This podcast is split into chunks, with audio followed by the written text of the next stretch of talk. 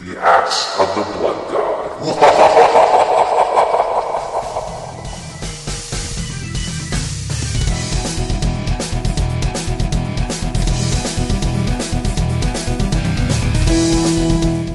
Welcome to another episode of Axe of the Blood God, US Gamer's official RPG podcast. I'm your host, Kat Bailey, and joining me today is Jeremy Parrish.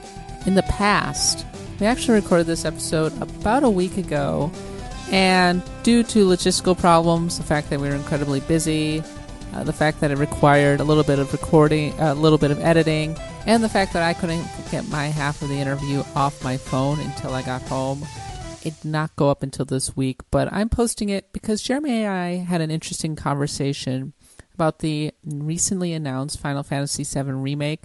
We were reacting it to it pretty much the day after it happened, so our reactions are really raw, but I think we really come around to it.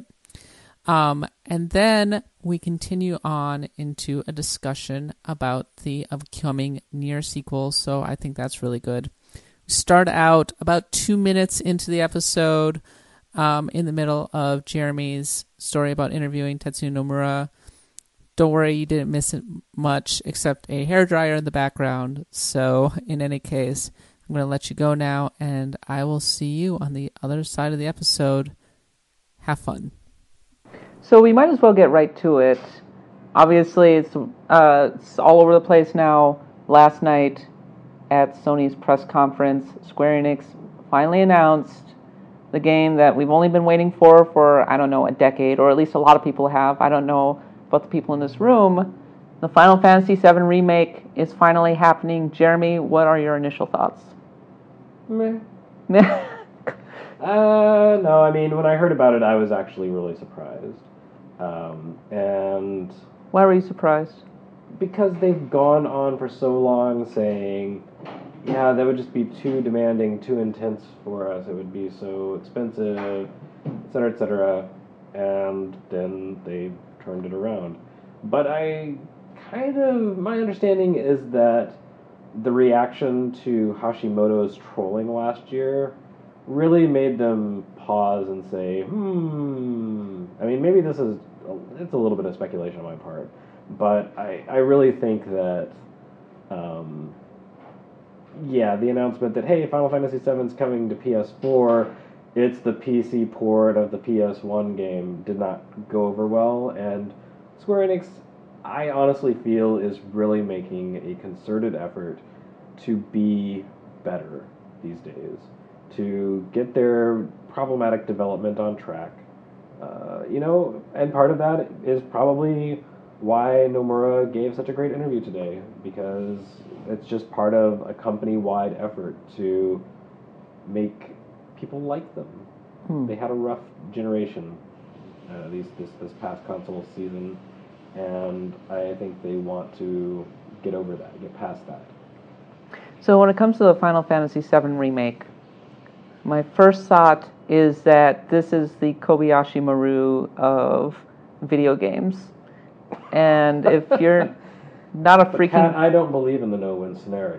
if you're not a freaking nerd like I am, um, that's a reference to Star Trek II, where it, as Jeremy said, was the no-win scenario. And in this case, it really is a no-win scenario, right? I mean, either they make it exactly as it was, but really pretty, and people go, "Man, this game's really outdated mechanically," um, and it's really weird, or they change it. Oh, they're they're going to change it. Okay, Um, well, uh, so uh, so I did my interview with um, Alexa Ray Corriea from GameSpot. It was a surprise group interview, um, which we didn't know about in advance.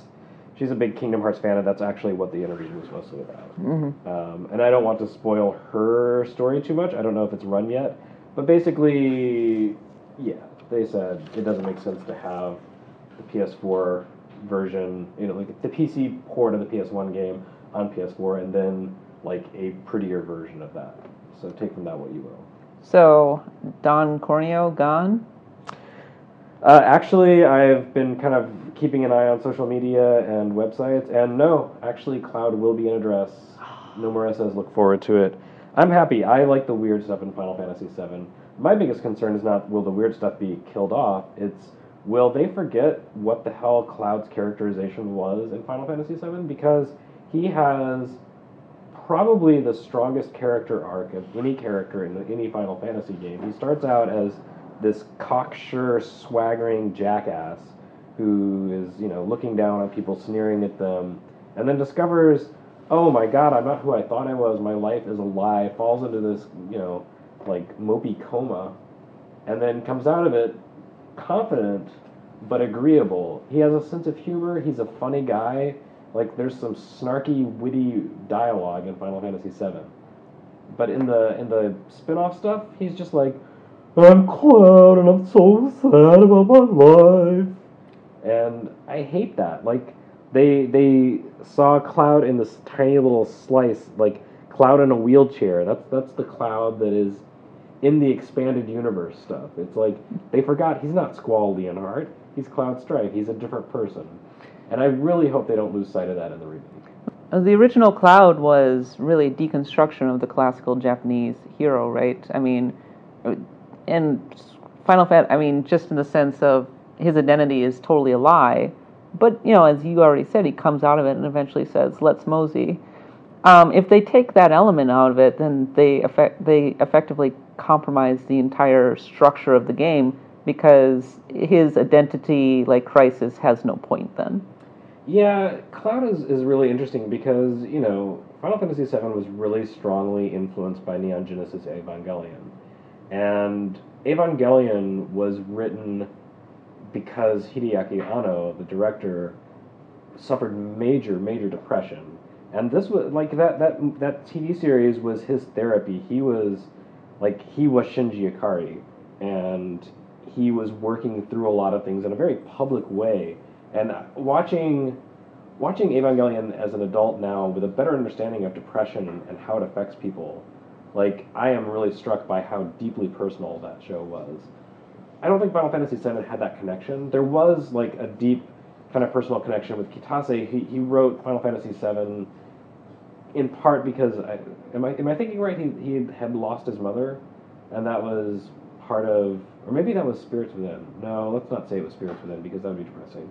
Um, so so I, I do think there was a personal connection, but because it doesn't have that same like you know from within element that Evangelion does, it was kind of like you know taking notes from Evangelion, but without the the personal context.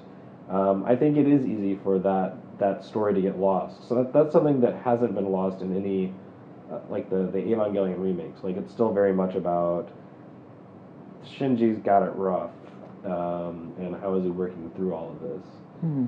Uh, I don't know exactly where I'm going with this. I guess I guess what I'm saying is that you know they need they need reminders. I think of what the the story was really about, so that they don't lose track of it. Because if you take away the growth arc of Cloud, that's really the most interesting and compelling thing about Final Fantasy VII.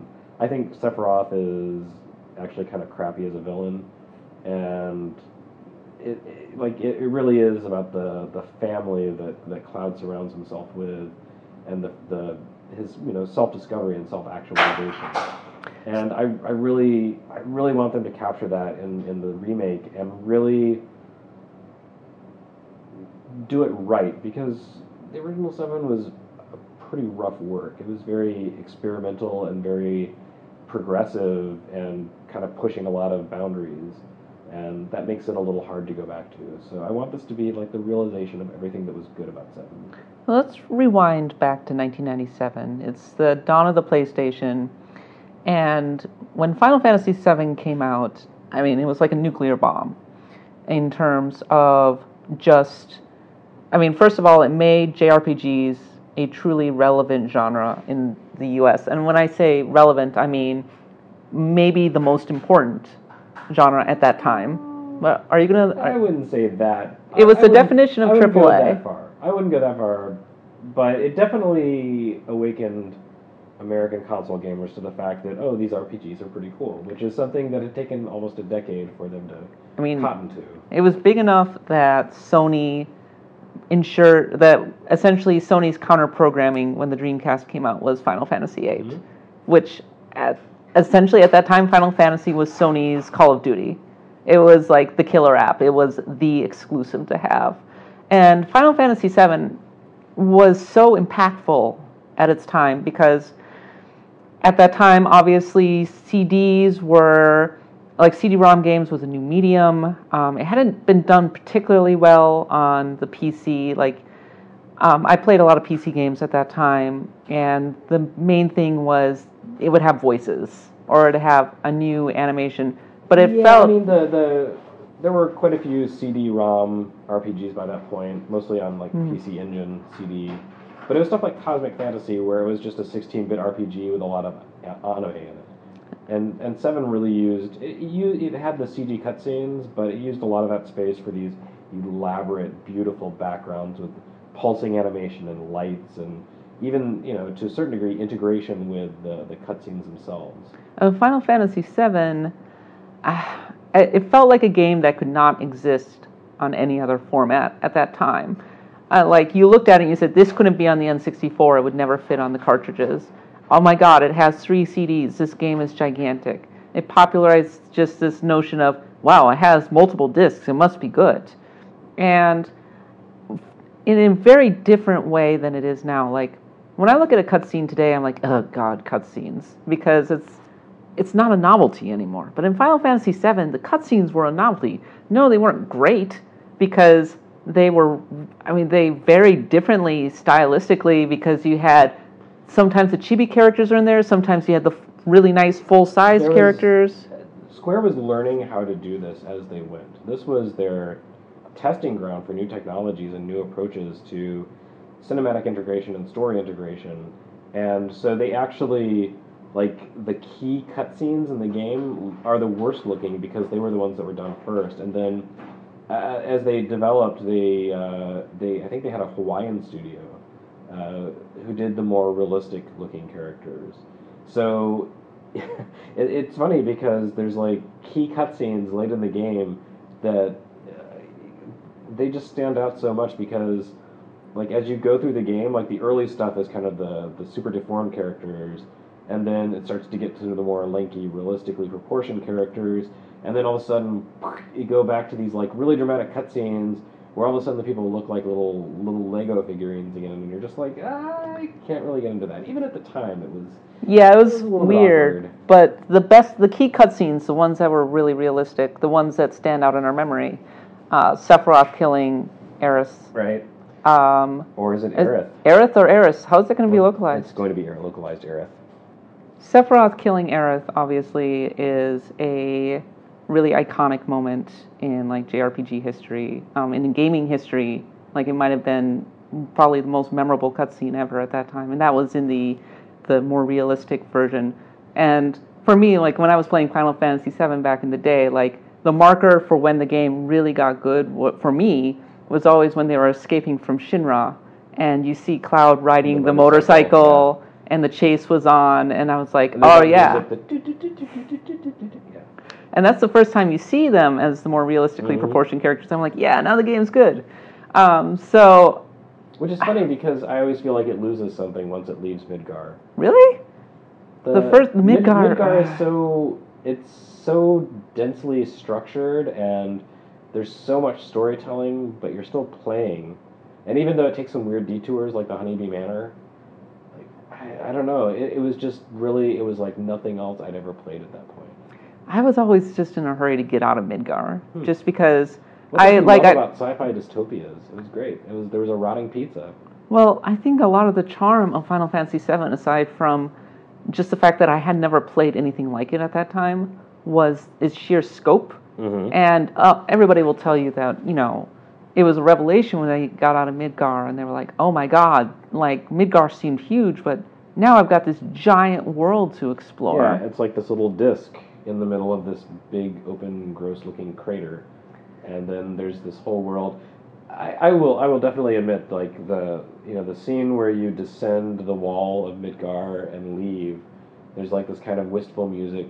Um, it's like you're leaving something behind, and then you step out into the, to the overworld, and it's, you know, like it's all polygons, and it's spinning around you, and it's huge and the overworld theme was really different. It was like this whole seven minute symphonic movement, all done with those kind of like weird science fiction synthesizers that Uematsu, Uematsu used for the soundtrack.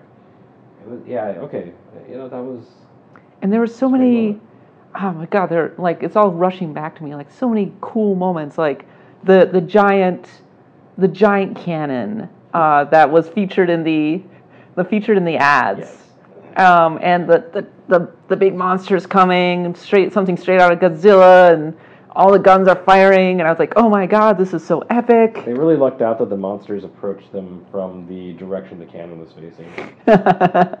and then when the weapon that was a lucky break. and when the weapons attack uh, Midgar you know yeah that was in the super deformed version but it was still really cool But let's not forget that Final Fantasy VII had a lot of really just like, what are we doing here moments. Like, there's a part where you go to an excavation and you have to, there's like a whole mini game around digging for fossils. There's the bit where like a dolphin saves a girl and she's drowning and you have to do a mini game to do CPR. Like, that game kind of innovated QTEs. I'm not sure that's a good thing. There's the slap fight between Tifa and uh, Scarlet on top of the Midgar cannon or whatever it is. Like, Oh my we God, I we forgot can about lose Some of that. that. We can lose some of that stuff. the train chase The train chase. Remember, they're all on the. It's not a train chase. They're on top of a train, and then it ends up plowing into the, plowing into the town.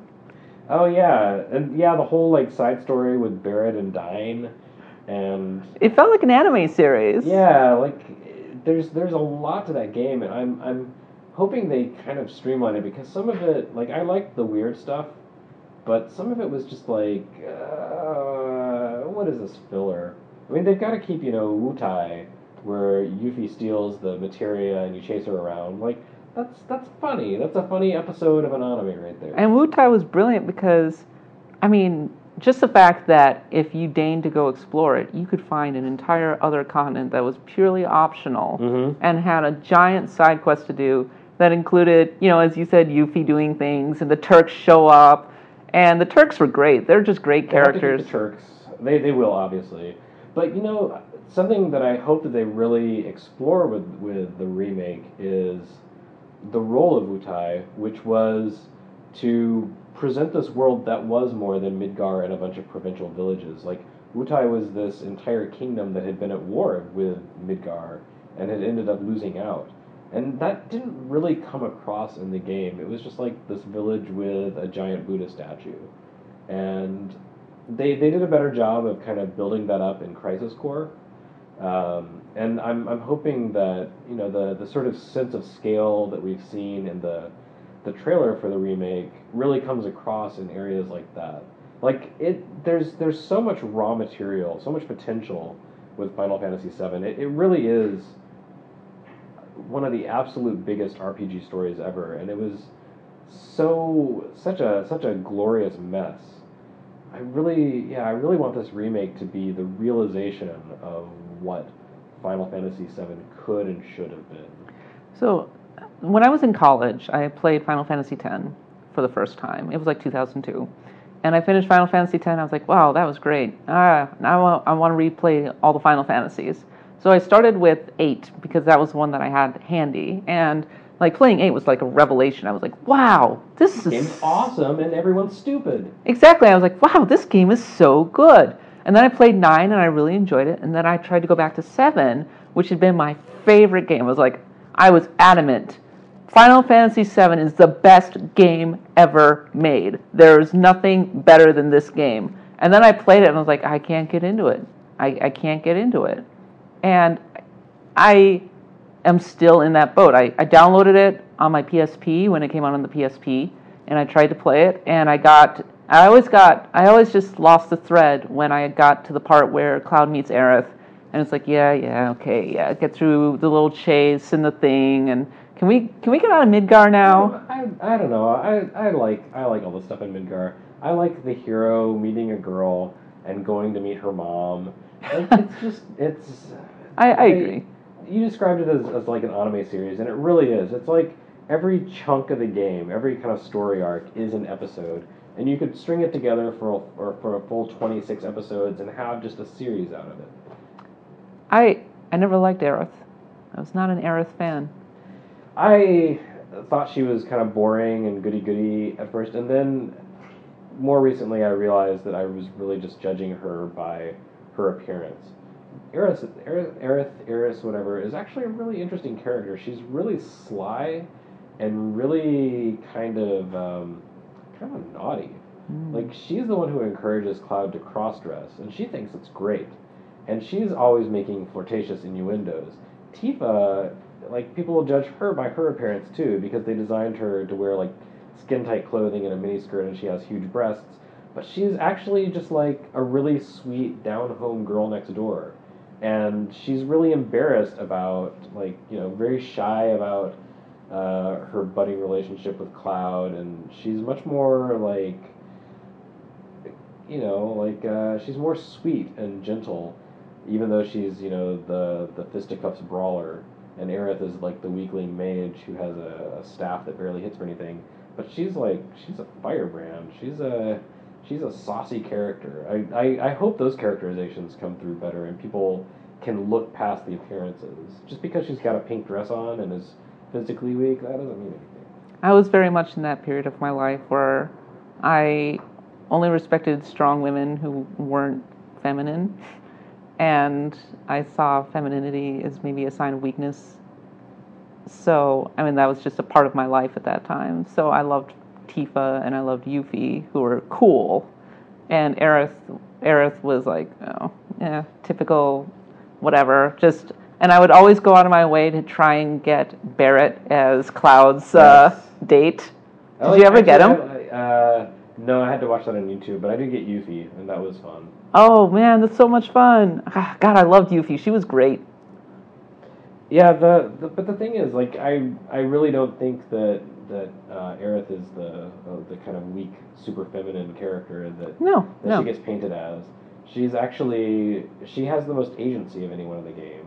She's the one who makes the choice to sacrifice her life, and she really is kind of the. I'm sorry if I'm spoiling this for anyone who hasn't played it. Do we have to do spoiler alerts now? I don't know. This game isn't. This remake's not coming out until at least 2019. So No, it's coming out in 2017. There's just no way they missed the 20th anniversary. No way. Oh, you keep you you you don't ever lose that sweet innocence, Kat. You know that they're going to have a cattle prod, and it's like every time Nomura goes out for a smoke break, somebody's going to be waiting with arrow. It's like get back in there and get back to work. Uh, that's a nice thought, but okay. Anyway, um, yes, spoilers. Like Er- Aerith is the one, the, the character who makes the most conscious decisions about her fate and her destiny and, and her role in the game, and she chooses to sacrifice herself. And yes, she's murdered by the villain, but like that's her doing. She knew what she was in for. So I, I I'm, I'm hoping that there's really an opportunity with the, the remake to kind of dig into some of this. And the fact that Kazushige Nojima is doing the, uh, you know, he's working on the scenario. He was the original scenario writer for the original game. Um, it, it makes me optimistic that they'll they'll be able to dig into those themes and not lose sight of of the game's kind of underlying ideas and the things that made it so unique. I I was really hoping that Yoshida would end up being attached to it. I know that he's super super duper into Final Fantasy 14, but that dude loves himself some Final Fantasy 7, mm-hmm. and I feel like if anybody could really nail that game in HD and like just the wild appeal of it, it would be him. Now, like it's tempting to say that what made Final Fantasy VII so cool in 1997 just can't be replicated today because it is a totally different era in games. But when I think, and to a large extent, that's true. But when I think about just thinking about it right now, I'm like, they don't make games like that anymore. They don't make games with that kind of just bizarre, really like it at the wall. it's a strange story. I don't know. You talk to the guys who are making Nier today. even they well first of all they said we're really different we're really like we're not normal they even said that they're like we are not normal among japanese developers Oh yeah. it, final fantasy VII was this big sprawling messy ambitious thing that really seemed to want to be more than a video game, and I totally respect that. And I don't want to paint video games with too broad a brush, uh, but AAA, game, AAA games in particular really go down a very mass market path. Mm-hmm. And Final Fantasy VII was trying to challenge the imagination with its themes, with its characterizations. It maybe didn't always succeed, but it really, in retrospect, it was kind of a fascinating game. And we'll, like I said, it was deconstruction. So I think in that regard, it can hold up. It can. I don't. We'll see if it ends up being an artifact or if it ends up being just a, a really something truly different and interesting that gives us a new perspective on RPGs. Well, that's why I keep talking about the themes and the the sort of misunderstandings that sort of afflict Final Fantasy VII, because I don't think Final Fantasy VII remake can have the same impact that it did 20 years ago because you know games have caught up and surpassed it. It just it doesn't hold that same place. But I do feel that they can still make a game that is worth playing and you know worth being regarded as a classic by really getting to some of the, the big ambitions behind Final Fantasy VII and realizing them more effectively. And if they can do that, it would still be a unique video game experience because there were so many ideas and concepts that were presented but very messily and often very confusingly, and not just because of the localization in, in the original game. I- think I think it still has the potential for greatness, just in, in that regard. And so we come around to why I am actually really excited to play this game because I have not experienced, I haven't really been able to play the original because just technically, uh, graphically, and it's, it's such a messy game that it doesn't hold up super well. I, that I'm, but I'm eager to, I'm eager to experience it again in a new context. I, I actually can still enjoy Final Fantasy VII because there is just this spirit behind it, and even now, things like the first time, okay, after after the bombing mission in the opening, the team kind of runs their own separate ways and then reconvenes on a subway train, and they start kind of explaining what the city's like, and then it kind of cuts to the exterior of the train, and it shows it rounding a track on this huge structure, and it pulls back, and you really just get a sense of like there, the, this city is massive. This this world is is dense and interesting. There's just scenes like that, and even even the small scenes, like uh, you know, just hanging the, the, the characters hanging out on a playground, uh, talking while sliding down this weird kid slide that looks like a cat's head, which was in the the trailer. Like clearly, that's something that i- it's it's almost an incidental little bit of the game, but they they clearly like the creators of the game felt it was important enough to make that a part of the visuals, the very brief package of, of incidental visuals that is being used to make people excited for the remake. Like I think they get it. I think they realize that Final Fantasy VII wasn't just about cool Cloud and oh my God, Sephiroth is so evil, but also just the little moments. And I really want to see those in you know HD. Well, we'll have plenty of time to discuss Final Fantasy VII going forward. I'm going to do my best to get Shane Bettenhausen on the show because he's, he's, he has thoughts. He'll He have does. thoughts. But let's move on really quickly. Another, really, a much more, um, perhaps an even more surprising announcement was the news that Nier is getting a sequel on the PlayStation 4. And not only that, is being made by Platinum Games. Now, Yoko Taro, who was the original's, I I guess, director, um, creator, auteur, auteur, is attached to it. And in fact, I interviewed him today and I got a whole bunch of new info. And it was really interesting talking to him. He's a very, he's a very different individual. And he almost seems ambivalent about making, He's about games the themselves. mask? Yes, he is. Okay. Yes. Um, I saw him without the mask. And he doesn't have scrambled eggs eyes? no, he does not. Disappointing. Um, so Nier, just to introduce, is kind of regarded as this cult classic now. At the time, it was really panned critically, and frankly, it was technically it was pretty rough, Right. um, as his games tend to be. and that's why the, the collaboration with Platinum makes so much sense to me. Absolutely, yes. Now here's the funny thing. He's even he seems a little baffled by why people like Nier. I was like, well, I I mean, you know that in the US Nier is considered kind of a cult classic. How does that make you feel? Like what are your thoughts on that? And he's like, I don't know why people like this game. and I was like, "Oh, how do you what does this game mean to you actually like personally and he said it's just a job and i'm like ouch Wow. yeah Okay. it was commissioned by square enix he said and my feeling is that maybe they're going for something a little mo- more mass market but it was interesting know. You don't you don't reach out to Platinum if you want a mass market game. You reach out to Uh. Platinum if you want a game that is going to be just mechanically perfect. But how many how many million sellers has Platinum had?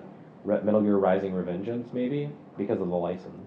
yeah Platinum makes beautiful, perfect, exquisite commercial failures. when i say mass market i mean more polished m- more accessible because his games are notoriously mm. inaccessible janky. Which I said this in my post. I said that it's charming. A, a lo-fi can be really charming when you're watching a movie, but it's really distracting when you're playing an action game. But anyway, I'm I'm really curious to see what comes out of this. I did ask him. I said, "What is kind of your like philosophy? Because like your games are really dark, like." all of his character, his protagonists usually end up being terrible people. Uh, they're killers. They're not. They're not nice. And there are people who've said that he's a nihilist. He made Drakengard, Drakengard, right? Yeah, Okay. he made the Drakengard series, where Drakengard three came out, and the main character was just a psychopath. Like she was just killing everybody, and she was enjoying it. And I said, well, "Why did you take this approach?" And he said, "I." I've always been confused by games where um, people are killing people. It's like what kind of what kind of mindset do you have to be in? Like how does that impact you that you're killing all these people in a video game because so many of these video games are super violent. And so I just assumed that these people are terrible, like that they are not good people, that on some level they enjoy it. And so I put that into my games, So he made the real Nathan Drake. Pretty much. Nathan Drake, who's killed like practically the entire world at this point. I'm curious to see Nier new project come to fruition. It's probably Mhm. going to be a while too, but should be interesting. Yeah, they just got started. Um, apparently, it will not have the shadow monsters from the original Nier. It will have new creatures. It will have three characters um, who will come in to play at various points, and um, and there will, and he's uh, so fishing. Fishing in Nier was kind of a controversial feature. I asked him. Will there be fishing in this one? And he laughed and he said, I remember fishing was not popular. Uh, do you want fishing in this? And I said, I just wanted to know if it was in it. And he said, well, We're still deciding. I was like, Why did you put fishing in Nier in the first place? And he said, You know, to be honest, I was playing Animal Crossing at the time and I liked it. That's um, the weirdest combination of games. Like of all the games that Nier drew inspiration from, I wouldn't have thought Animal Crossing. And I asked him, I said, if when Nier was being promoted, there was a lot of talk about the fact that one of the characters was intersexed. And I said, Are you going to have something similar? Like, are you going to have an intersex character in this Nier? And he said that he was still thinking about the characters. Like, it seems like the characters are still in their very early stages in terms, they've just been sketched out. And he said, as if for why he decided to put an intersex character in the original Nier, he said, there are people just like that in the world. And so I decided to put one in because which you know makes sense to me. I mean, why do you have to make it super dramatized? There are people who are in fact intersexed, and they are perfectly ordinary people. Uh, you know, in this case, she's like a crazy awesome warrior or something. So I was like, cool. You know, that is actually kind of cool. He seems to have a he seems to have his head on straight. He does. I, he seems troubled, like many people, about the kind of the state of the industry. Like, one of your big theory is that EA is kind of at the end of the world. And could, do you want to E3. allow E3 is at the end of the world, EA too, but E3 is at the end of the world. Could you kind of elaborate on that really briefly? Yeah, I, I mean, it's just uh, the simple fact that E3 exists as a retail uh, opportunity.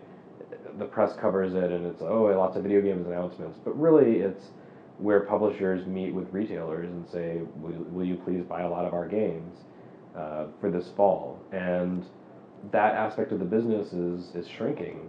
Uh, the games business as a whole is getting bigger, but there just aren't as many packaged retail games, and therefore the need for E3, as it's traditionally exists uh, existed, just is shrinking. Uh, and so I think E3 needs to evolve or die, and I don't know which is going to happen. And part of that is the breakdown of the AAA model, the fact that the business model is perhaps unsustainable. And he seems deeply skeptical of that AAA model. And he actually said that it was his opinion that, much like JRPGs uh, declined significantly in the 2000s, he was of the opinion that the AAA shooter was an endangered species. And I don't necessarily agree with him because I think action games have a broader appeal than he's. I don't. I don't think it's a coincidence that. Sorry to interrupt. Uh, that Microsoft showed such a broad range of games this year, and much less violent games uh, than they have in the past. This was a much less violent E3 all around. I think. I think publishers realize we can't keep leaning on these, you know, like the Call of Duties and the Uncharted's. Those are fine to have. We need those, but that can't be everything.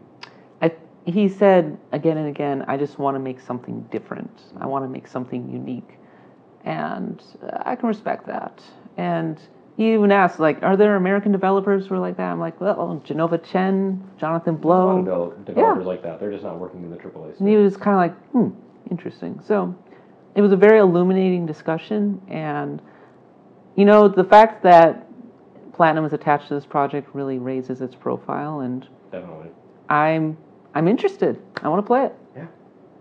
Anyway, so we got to get going. We're going to dinner. We're going to be creating awards for various E3 games, and there's Also writing about stuff. two more days of E3 to go. Oh man. But thanks for dropping by, listening to some Axe of the Blood God. You can check out more US Gamer coverage on our site, our YouTube channel, US GamerNet, etc., etc. And of course, we'll be talking a whole hell of a lot more about Final Fantasy VII. So please look forward to that. Jeremy, thanks for dropping by, Yep. and we will talk to you later. Happy adventuring. We're off to E3. Bye bye.